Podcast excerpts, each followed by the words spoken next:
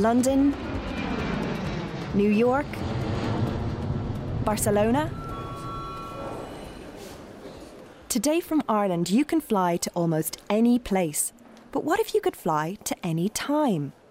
If you could experience events that changed the world, if you could meet the people who lived through history, would you do it? Welcome to a new series of Time Travels, the programme where we explore the past. Are you ready? Fasten your seatbelts. It could be a bumpy journey.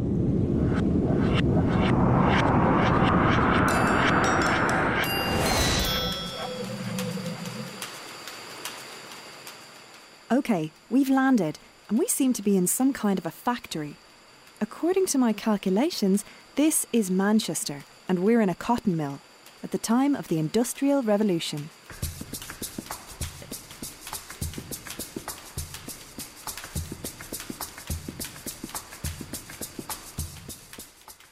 Oh, Hiya. Haven't seen you before. You new? Well, it's my third month here.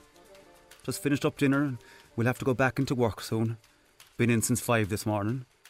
We work straight through most of the day and we'll be in till about nine or ten tonight. But sometimes it's eleven or twelve.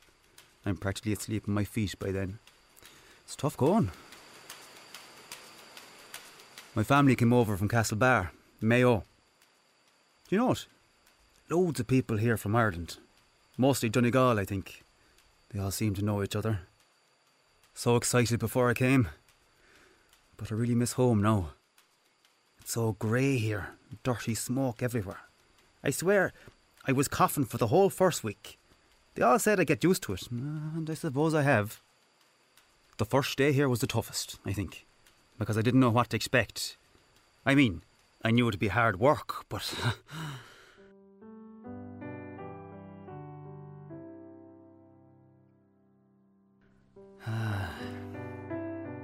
Things weren't easy at home. There's no denying that. We couldn't stay. We would have been sent to the workhouse for sure. But things were okay before my father died. We didn't have much, but we had each other. And when the work was done, there was always a little time just to sit and be together, maybe chat a bit. At the time, we thought nothing of it, but when I look back now, it seems like heaven. Anyway, my little sister Peggy's walking here too. You see her over there? She's half asleep. Only six years old. We have to get up at 4am, and I usually just carry her here on my back, poor creature. She sleeps as long as she can, but once she's here, she knows that she must be lively. She has to pick up the loose cotton that falls on the floor. Easy enough, you might think. Well, actually, it's not. After a little while of stooping down on your hands and knees with the sounds of these machines booming around you and the poisonous dust that sticks in your throat, you start to feel sick. I saw one kid who sat down for a second, just one second, tried to get his breath back. And Mr. Jones, he roared at him so much that the child looked as if he might faint. Mr. Jones doesn't usually beat the small kids, but if he notices them getting sleepy, he sometimes picks them up by the legs and dunks them in a big barrel of cold water. That wakes them up all right. Poor little things, shivering afterwards. Peggy only had it done once, and it was enough. She keeps up and about now as best she can. I do worry about her. Some of the little ones have to scurry in under the machines to collect the cotton. But they've to be quick enough to get out in time, or else they'll be squashed. And I've seen it happen. You don't come out of that well, I can tell you. There's been children killed before, getting caught in the machines, and older ones getting hands caught, arms ripped off. I don't like to think about it too much, but I try to keep an eye on Peggy. Give her a little wink, or make a face at her if she seems to be slowing down. I'm hoping as she gets older, it'll get easier for her. We can only hope. Ah, that's the master calling us back into work. I better go. Good chatting to you, though.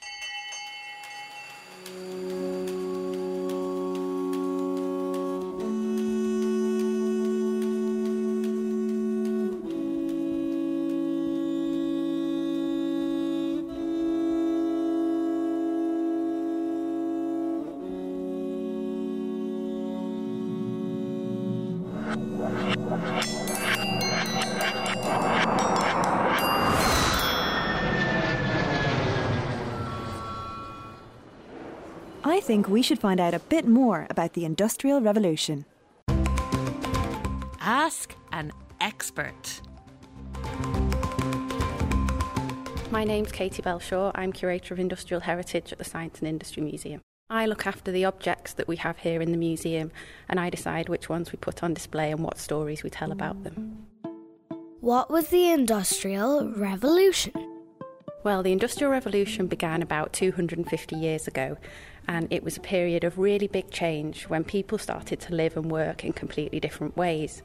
Um, new ideas spread quickly, inventors created new machines powered by steam engines that could make things much more quickly than people could by hand. New factories were built in towns like Manchester, where hundreds of people ran these machines and gathered together, working really long hours. And the way people and goods moved around also changed. So, for the first time, towns were connected by railways. So, passengers and things like food and coal and cotton could move much more quickly around the country. And during this time, lots of people got very rich. However, many other people suffered because of the changes that happened. What was life like during the Industrial Revolution? It must have been quite exciting to live with so many new inventions and ideas. And for lots of people, there were new opportunities to make money, to experiment with new technology, to learn new things, and to travel. Um, but for lots of other people, life was very hard during this time. So, here in Manchester, although factory owners got very rich selling the cloth that they made in their mills, their workers had a completely different experience. Many of Manchester's factory workers moved here from other places, including Ireland, to work in the cotton industry because they saw an opportunity to get better wages in the mills. But so many people moving so quickly into the town caused problems. There weren't enough houses to go around, and there were no facilities like running water and toilets. So many people had to live in small, cramped houses on dirty streets. And on top of this, they were working really long hours in Manchester's mills doing hard, heavy, dangerous work. So life was very tough for many workers, and it took a long time for things to get better. What were the most important inventions of the Industrial Revolution? One of the most important inventions was Richard Arkwright's water frame. It was a machine that could spin cotton into thread. Before it was invented, people spun cotton at home by hand. It took a long time and they couldn't make very much of it. So, water frames could make much more than it was possible to make by hand. And they were installed in huge new factories that brought people out of their homes and into the factories to work. The inventor, Richard Arkwright, got very rich selling his thread and selling his machines and he proved that machines could successfully work um, and that people could come together in factories to increase the amount of products that could be made. So lots of people copied him, and he set an example and sort of kick-started the changes that happened during the Industrial Revolution. What were the most dangerous jobs that children did during the Industrial Revolution?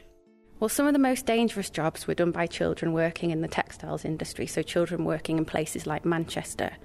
The factories were really hot, they were dusty, they were noisy, they were full of moving machinery. And because children were small, they could fit underneath the machines. And so lots of them were sent to sweep the floors and the machines whilst they were moving. And these children were known as scavengers. And there were other children who were known as piecers who had to fix the cotton threads that broke on the spinning machines. Sometimes children got their clothes or their fingers caught in these moving machines and it caused some terrible injuries. And another area of work that was very dangerous for children was working down the mines.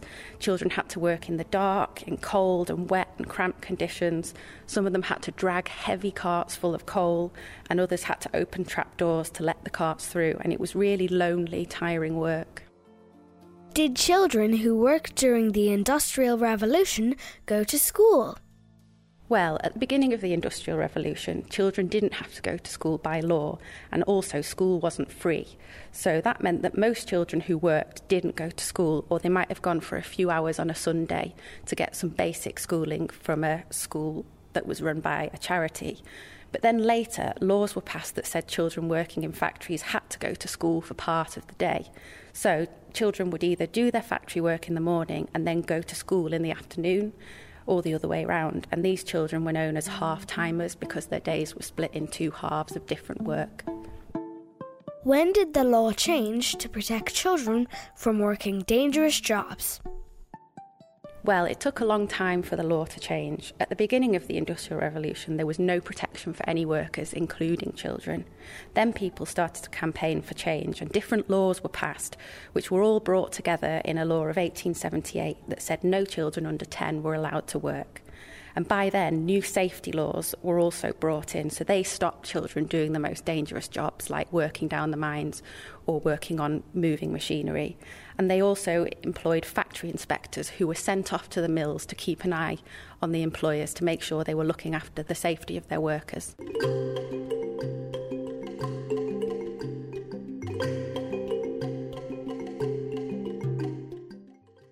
Early 1800s was a time of great change in the way that goods were produced. The Industrial Revolution brought many new inventions that made it quicker, cheaper, and easier to weave cotton, linen, and all kinds of clothing. Although this was good news for many people, it also caused hardship for others. This is the story of the Luddites.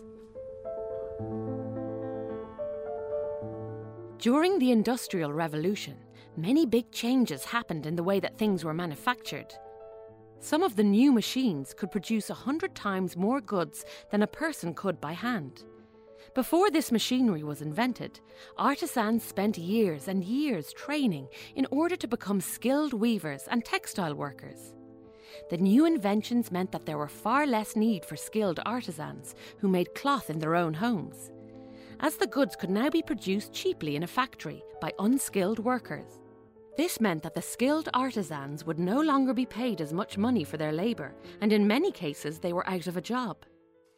Fashions were also beginning to change, and so there was less need for artisans who could produce hosiery or tights for men, as they began to wear trousers instead. All of these things made life more difficult for skilled workers, who weren't needed anymore. In 1811, many weavers in Nottingham and Derbyshire in England decided that they had to protest, and so they began to smash factory machinery. These people were called Luddites, and they destroyed about a thousand machines. They said that their leader was a man called General Ned Ludd in Sherwood Forest, a former weaver who had himself smashed looms and wanted all of the skilled textile workers to fight for their livelihoods. Historians now believe that Ned Ludd was not a real character, but made up by the Luddites in order to rally the supporters and to scare the factory owners and the government. By 1811, other groups of Luddites were also fighting in Lancashire and Yorkshire, destroying machinery and in some cases burning the factories to the ground. The government responded to the attacks by making it a capital crime to damage machinery, and they carried out very harsh punishments for those involved. Many Luddites were hanged, and many others were transported to Australia. By 1813, the movement was over, and the skilled artisans had to accept that the factories and machinery were there to stay. Although the Industrial Revolution brought new, more efficient ways of producing goods, it also brought terrible hardship to many people. Today, people use the term Luddite to describe someone who doesn't like new technology, but the history is a little more complicated than that. In fact, the Luddites were fighting for the right to a proper wage for their skilled work and trying to protect their livelihoods.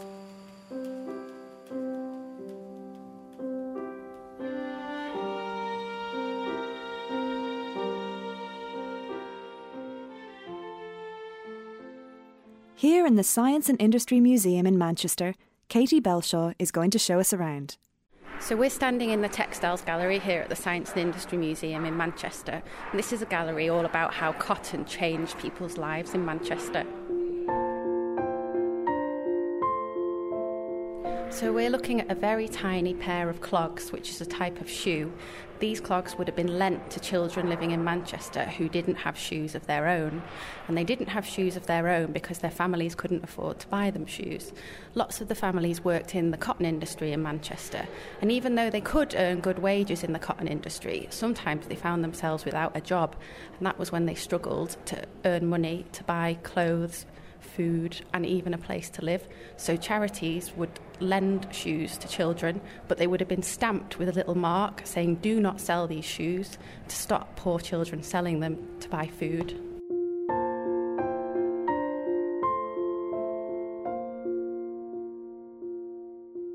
So, this is a very beautiful cotton dress, and it's made out of cotton that was spun and woven here in Lancashire. And the reason why cotton was important is because when people first discovered it here in Manchester, which was about 500 years ago when it was brought over from India, they couldn't get enough of this cotton. It was really light, it was washable, it could be printed with beautiful patterns. It was much nicer than the heavy, itchy woolen clothes that they were used to wearing. So that was why there was such demand for cotton, and that was why here in Manchester, lots of inventors started to try and find ways to produce more of it to meet this incredible demand for this beautiful new cloth.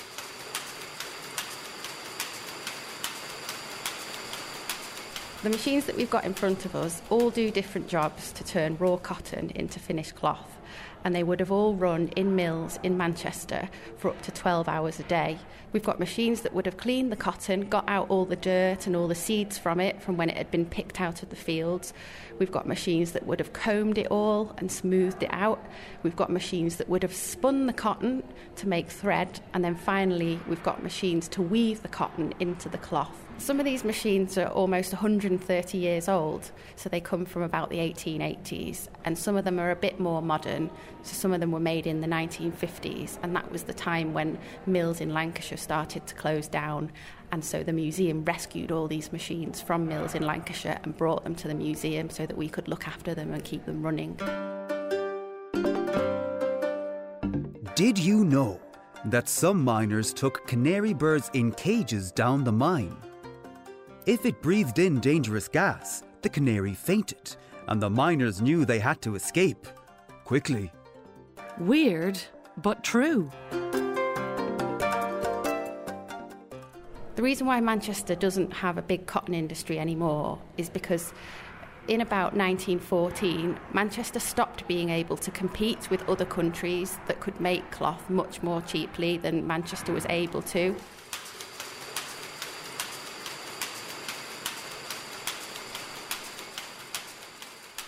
So, what we've got in front of us here is a clock that's got two faces, and it would have been in a mill in Macclesfield, which is close to Manchester. And the reason it's got two faces is because it tells two different times. The first face shows the real time, but the face underneath it shows what was known as mill time. And this clock was connected to the water wheel in the mill, so it only went round when the water wheel was running. And the machines also would have only moved when the water wheel was running. So if the water wheel stopped, the machine stopped, and time also stopped. So you couldn't go home until mill time said it was your home time. So it was a way of the employers keeping an eye on how much work their workers were doing.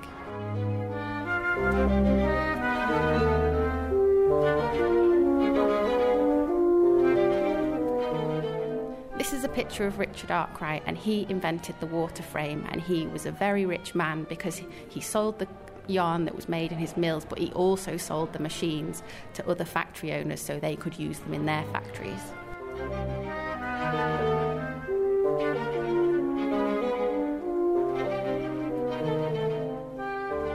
What we've got in front of us here is a collection of shippers' tickets.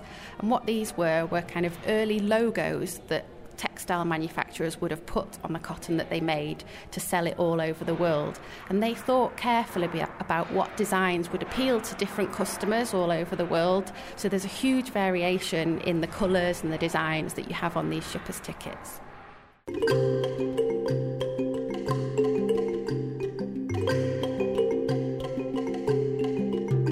The Industrial Revolution changed the way that people worked and lived. Some people became very rich thanks to the new machinery and technology, but others became even poorer. Before there were laws in place, children often suffered as workers without rights. In America in the late 19th century, one Irish woman was determined to bring about change. This is the story of Mother Jones. Mary Harris Jones was born around the year 1837 in County Cork to a very poor family. Mary's father, Richard, emigrated to America for a better life, and soon the whole family followed him. Mary became a teacher, and she soon started a family of her own. She lived in Memphis with her husband and four children. Sadly, Mary's happy life was torn apart when a terrible disease called yellow fever swept through the city. Despite Mary's best efforts to take care of them, tragically her husband and four children died. Somehow, Mary was spared, and she selflessly began to tend to the other sick people in Memphis. When she had done all she could, she decided it was time to begin a new life, and she moved to Chicago, where she began a dressmaking business.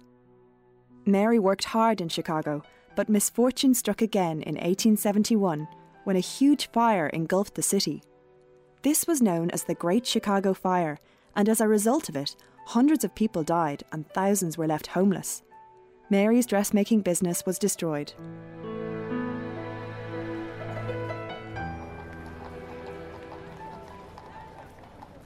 It was another terrible loss for Mary, but she still felt fortunate that she had survived the fire. She understood that she must simply start again, as she had done before, and it wasn't long until she found a new purpose for her life.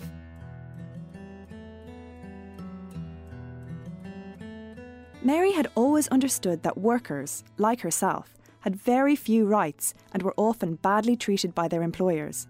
So Mary decided to join the Knights of Labour, a trade union that fought for better conditions for workers. Before long, Mary was not only attending the meetings of the trade union, but giving speeches at rallies demanding better conditions for workers. She had found a new talent, and many people came from far and wide to hear what she had to say. They began to call her Mother Jones, and soon she was very famous. It was at one of Mother Jones' rallies that a young boy approached her and asked if she would consider helping to fight for child workers' rights. And with that conversation, the course of Mother Jones' life changed again. Mother Jones decided that she had to learn more about the lives of child workers, and so she went undercover in a mill to find out as much as she could. Sadly, her worst fears were confirmed. The working conditions for children were terrible. Boys and girls as young as 6 years old started their workday at 5:30 a.m.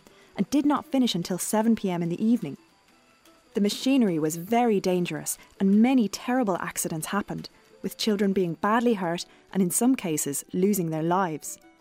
In the mines, conditions were even worse, and children worked up to 14 hours a day in the dark, stooping in cold, knee deep mud.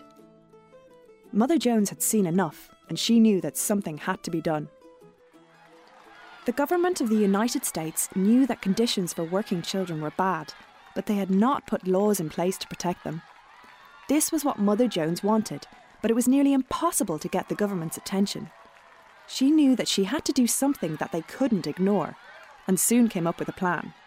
She decided to march from Philadelphia to Washington, giving speeches along the way, and she brought around 200 child workers with her. This became known as the Children's Crusade. Many of the children on the march had suffered terrible injuries in factories and mines, and so people could see for themselves the dangers involved. Mother Jones had hoped that the Children's Crusade would force the government to change the law, and in Washington she demanded to speak to the president himself. Although this didn't happen, the Children's Crusade had succeeded in drawing attention to the terrible working conditions faced by children. The crusade was an important first step in the fight to protect child workers. After the Children's Crusade, Mother Jones continued to give speeches, even spending time in prison for her activities. She died in November 1930 and is remembered as a very important figure in the fight for better working conditions, which still continues today around the world.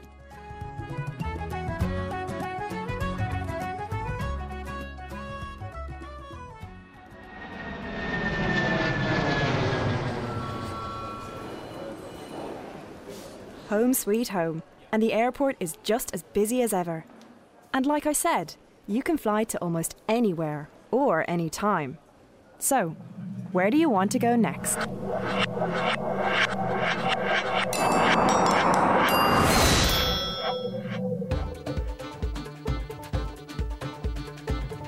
This programme was funded by the Broadcasting Authority of Ireland with the television licence fee.